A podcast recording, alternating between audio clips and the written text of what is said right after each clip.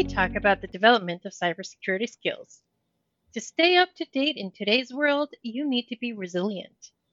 That's why, as advanced persistent chipmunks, we keep chipping away at it. My name is Mix Edna Johnson. I'm here with my co host, Neil Smalley. Say hello, Neil. Hello. And my other co host, Patrick Lowther. Say hello, Patrick. Hello, Patrick. Wonderful. Glad to have you both here today. Now let's jump into it. Do you have the uh, Twitter poll results today? Right. So we have Twitter poll results. On Twitter, we asked, How do you pronounce SIEM? S I E M. And the options were SIM or SIEM. We had 19 people who voted. Uh, 19 cybersecurity professionals voted. And this was a close one. This was a neck and neck because I would see it and it would change and it would be like SIM is taking over, Sim is taking over. And it ended with SIM got 52% and Sim got 47%. Oh, wow. So there was like a one vote difference between the two. So uh, I, looking at those results, I'm going to say that the uh, professionals are pretty torn on how to pronounce it. I do know that if you Google how do you pronounce SIEM, it says SIM. But I would like to uh, put in that if you have it as SIM, there are other things that could be SIM, like a SIM card. And so SIEM is a little more distinct. You know that that is only going to be talking about the uh, secure infrastructure yes. event management tools. So it's it's a a little more distinct than SIM. Yes, and there were even other votes for other pronunciations as well, such as SIME. SIME. Sigh, yet another alert. yes. So that kind of brings up another point is that you can have this alert fatigue. So you're, you're setting your own alerts and creating those based on the network traffic that you're seeing. And you could set a lot of alerts if you're being industrious and, and you want to make sure that you know about everything that's happening on your network. Uh, but then when you're getting those alerts, you can get kind of bogged down in alert fatigue uh, because you're constantly getting, oh, a thing, a thing happened, a thing happened. And so you might actually miss out on something that is important, uh, but because you've got so used to getting all of those alerts, you, you stop paying attention. So I believe, Patrick, you have uh, some experience with alerting and setting those up. No, I don't. No. You've never heard of it. never heard of it. No. Um, uh, yeah, yeah.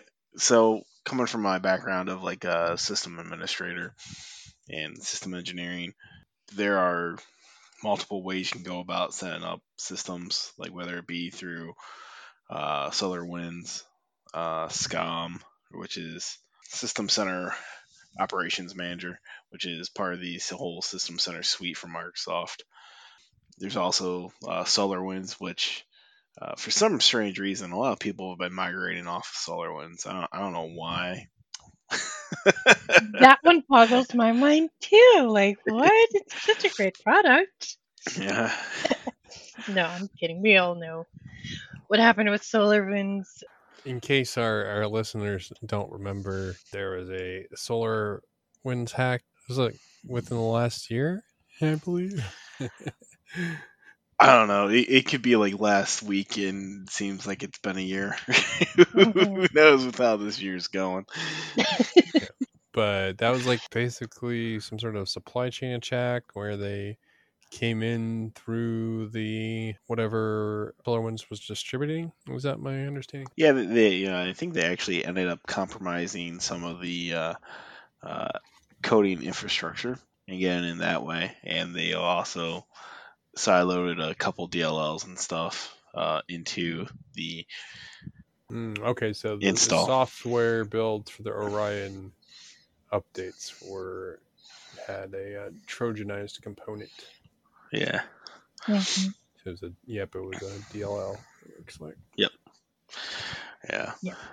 but uh, getting back to the alert fatigue stuff yeah it, it's really easy to get bogged down especially when you're monitoring uh, systems for like up down or activity like disk activity etc that's more operations monitoring with security monitoring you'll have uh, depending on how poorly tuned your your environment is you, can may have like a whole bunch of uh, account logins or a whole whole slew of things that you need to watch and learn how to tweak and monitor and tune for what's normal in your environment.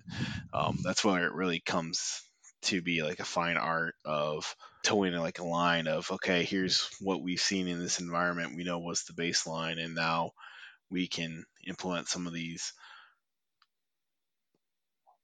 uh, standards that we have, right? It's it's pretty interesting since I kind of do that in like my day to day.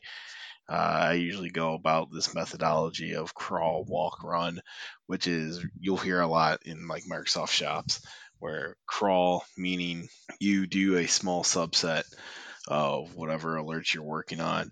Say we're tracking down administrator logins, right? And like out of a normal time bandwidth or something of that nature. Then uh, you'll implement that, get that alerting set up, and then kind of monitor and make sure that you're within the baseline. And then you add into some more alerting, and you can, so you start walking with it where you add more and more alerts.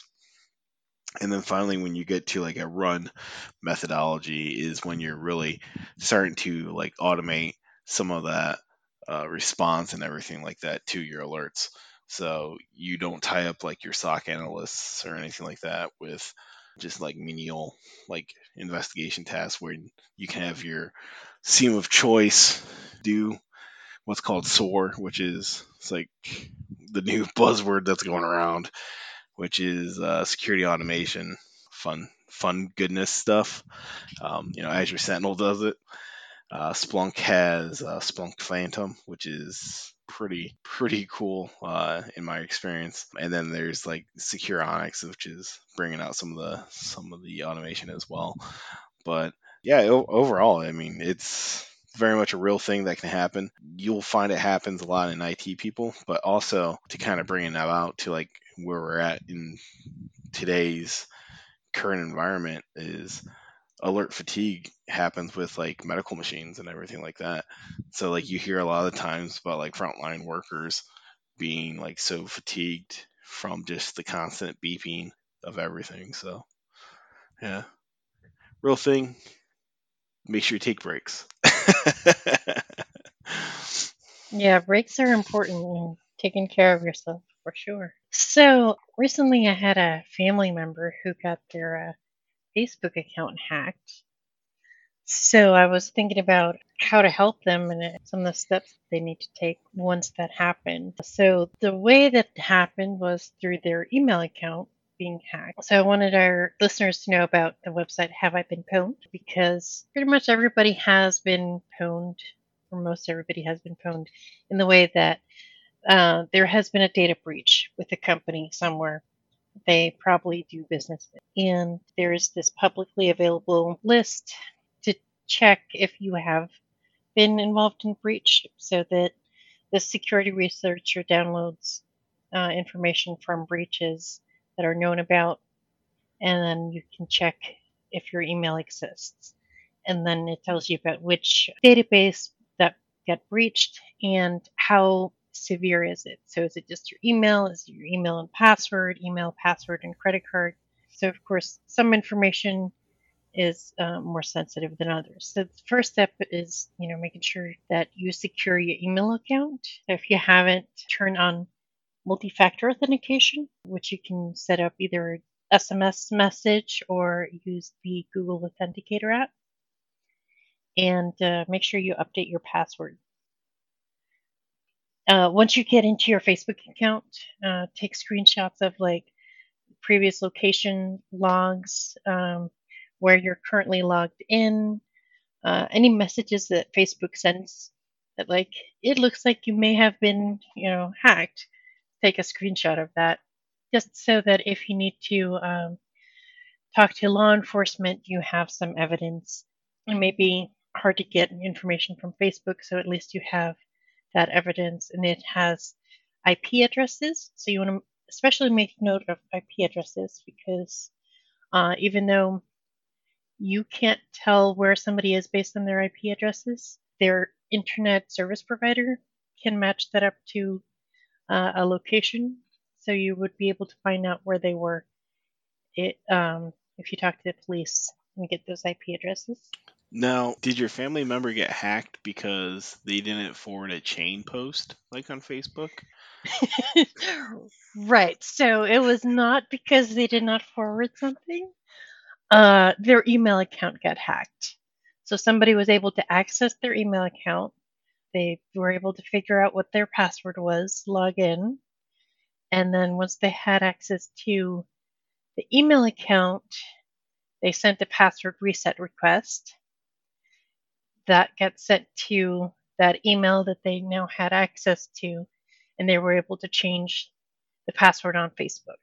So that's why securing your email is super important. Because if they still have access to your email, they get notifications of all the things that you're doing on Facebook. Good stuff. I mean, good advice, not good stuff that your family member got hacked on Facebook. Yeah. Yeah, and I don't, I'm not able to pull any records of like how often this happens, but I'm actually seeing this happening more. So I don't know if this is just becoming more prolific, if uh, I'm, I'm not sure what the motive is behind it, but um, it, it I'm seeing more incidents of Facebook getting hacked on people. So that's why I wanted to mention it, how to make sure you're safe. And uh, in my opinion, the best step that you can take now to make sure that it does not happen to you is turn on multi-factor authentication and do that for both your email and your Facebook account. Okay, good stuff. Yeah, good advice for just about any account that you can do it on. Yep. So we had talked about Azure last week, so I thought it would be important to at least mention the news that made headlines this week about Azure. So apparently, eh, when you use Azure, um, if you use any of the following tools, so Azure Automation, Azure Automatic Update, Operation Management Suite, OMS for short, uh, the log analytics, the configuration management, the diagnostics, or the container insights, you may have been affected by uh, this vulnerability. Or there's actually several different vulnerabilities, and there's been a bunch of patches released. There's a bunch of different updates that have been made. So the most recent one, as of yesterday, they updated their advi- Microsoft up- updated their advisory, saying that they will have declared an auto update for their platform as a service offerings that use the vulnerable VM extensions by September 22nd. Supposedly, there will also be some instances which will require manual patching. Basically, the long story short of it is if you used any of these things, theoretically, the Microsoft would download a agent to the VM uh, silently, and the way they had it set up is that the authentication mechanism for it, like if you sent in a request to it, uh, instead of doing it normally, including a password with the authentication header and just excluded the authentication header, it would just log you in without a password. So that's obviously a pretty big deal. um, so you would want to get that fixed if you were using any of those services on top of your Azure. Is there anything I've missed that's glaring there that you can think of? Well, yeah, you missed the cool name, the OMIGOD. Oh, true, true. Yes. Yeah. Yeah, uh, Ne- Neil's talking about the the OMIGOD uh, vulnerability. It gives you remote code execution from even better unauthenticated remote code execution, where it gives you root access on any of the Linux boxes, and pretty interesting. Uh, I'm, you know, I, I was. I, I was kind of curious about the Azure Log Analytics portion of it because I deal with that daily and, and I'm curious about it because I, I was trying to figure out how they were leveraging the OMI agent on the Linux VMs in a server capacity instead of as a client capacity for Azure Log Analytics. That's where I'm a little con- like confused about it, and unfortunately, I have not found any good information about that. I, I think the advisory is just kind of really broad right now for like as far as like attack footprint. And i think they'll be tweaking it uh, as we get you know further into the week here. Because how azure and log analytics works is it doesn't listen for a connection inbound. Uh, it only talks outbound. So that's why i'm i, I like it, the, i'm just confused about how it could possibly be used for that so but if they're using the OMI agent, which Microsoft has both a good idea and a kind of a bad idea, where they say, okay, hey, you can use the same agent that's already installed, so you don't have like multiple agents on a machine. They, they say, go ahead and use this to forward data up. Now, if they're using the OMI agent, which I assume this is the case, and so where it would bring in like Azure Log Analytics into the scope, Mhm. then yes, I could see it being in scope like that. But if you're just using the standard like Azure Sentinel, uh, Azure Log Analytics, log ingestion client agent, it doesn't sit there and listen to Right. connections. So my understanding from the blog post is that three of the four are just privilege escalations that allow attackers to get the highest privileges on the machine with the OMI installed, and the fourth is the most serious one um, that allows the remote code execution. So some of the products, including the configuration management, that being key, expose the HTTPS port 5986 that uses that to interact with the OMI. And so that's what makes the RCE possible. Yeah. Yeah, so it's definitely something with the uh, OMI agent, uh, like the actual service and stuff that's running on the boxes. So, mm, yeah, sucks. but, you know, all, all it comes back down to is, you know, make sure you're patching, make sure you're, because I believe Microsoft released the out of band patch for this, right? Like they disclosed it and then they released the patch. They found that the patch doesn't quite work. And so, well, the patch does work, but not in every instance. You know, Yeah, there was a bunch kinda goes. updates on the. There were like two updates on the 14th, 15th, 16th, 17th, on the 17th, and then one yesterday as well. So they've been hard at it. Yeah, yeah, they've they've been hitting it hard, but um, you know, once again, um, it all comes down to proper segmentation of your networks, uh, and everything like that. So Yeah, and I mean, like we talked about before, um, a lot of these things you can lock down with how you're when we when we talk about segmentation, things like not having your virtual network open to just the internet and having it restricted to being a good setup as a network should be, and not just have all the things sitting out on the internet, but maybe have like one thing, like whether that's like your web, your load balancer or whatever, only having that ex- accessible from the internet. So if you're have like the actual servers themselves, they might be sitting behind the load balancer might not even be accessible from the internet on those ports. yeah, yeah, I agree. Yeah, it's more about punching holes instead of just having everything wide open. You know. So. Yeah. Oh well, such is the life of uh, security professionals. you know, Right? one fire to the next. Mm-hmm.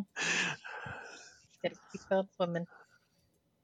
can uh, can almost be a uh, you know CVE fatigue, right? Oh yeah, there's Yeah. always something, and then uh, that wasn't like the only thing. There, like there's always multiple things, right? And That depends on what Mhm. matters to you or your organization. Another one I thought was interesting was the Travis CI, where they had exposed secrets for a bunch of open source projects, and we're talking like uh, supposedly over 900,000 open source projects and 600,000 users. So saying that the secure environment variables, as the signing keys and the access credentials, all the stuff you don't, and the API tokens, all the stuff you don't want uh, exposed, able to be accessed. So supposedly they've issued a patch or whatnot, but you would need to go in and rotate your secrets, I would imagine is what the recommended thing is to do. So if you have like your if you're using Travis CI, you might want to look into that. But I haven't really used Travis CI myself, but I understand that it's a continuous integration thing. So it like would go into your workflow when you're trying to deliver code and whatnot. Uh, if you're like working on a project and you got new things to integrate into the end result, does anyone else know more about continuous integration than I do? oh no, I, I was just gonna let you keep going, man. See.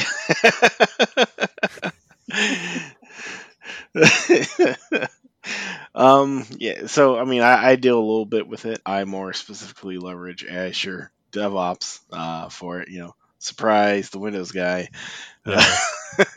using Microsoft products, but uh, yeah, um, it, to I, actually I uh, it, it's this reminds me of uh, I'm trying to I can't think of the tool that somebody it's a Python tool that somebody wrote that it what it does it will crawl GitHub for stored passwords and secrets and Mhm. everything like that. I can't think of the name of the tool, but this is just you know uh, a new iteration of that. It seems almost because looking at the Ars Technica, It's like Uh, article about it. or yeah, yeah, you, you can see like all, all, all like the Travis uh, YAML files and everything like that. I'm like, oh, this is kind of oh boy. oh yeah. I mean, and there's supposedly like tools nowadays. I think even uh, um, GitHub supposedly is uh, has something to check your repository for stuff that you don't want out there.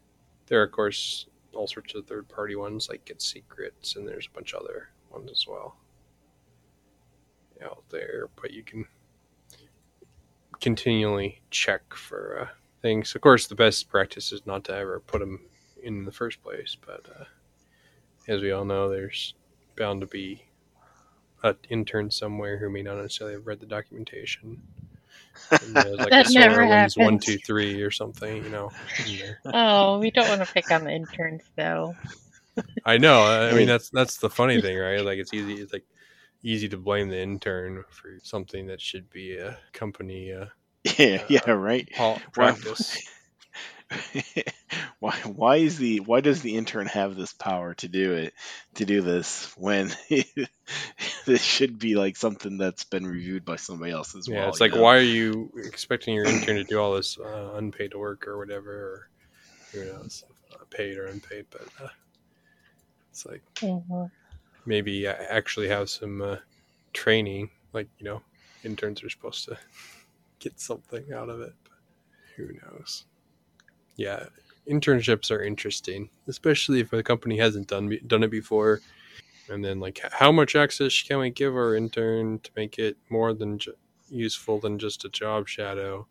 But then again, how much, you know, it, it's interesting trying to find that Mhm. balance. Right. Um, yeah I, I i've never actually had like an internship so unfortunately i can't like really relate to that it's I I've started more at the bottom of the barrel doing like tier one help desk stuff, and then Mhm. just going on up. But Yeah. yeah, Well, well, just think of an internship as doing tier one help desk, but not actually getting to take the call, but just sitting there and listening to the call. That's the equivalent of some internship. that sounds horrible. Yes. Yes. We have a Discord for our fellow security chipmunks. Make sure you go to securitychipmunks.com and join the Discord server. We have a wonderful community of chipmunks already there, and we all can't wait to have you join us. See you there soon. So, thanks for listening to the Security Chipmunks. And remember, if it seems overwhelming, just keep chipping away at it.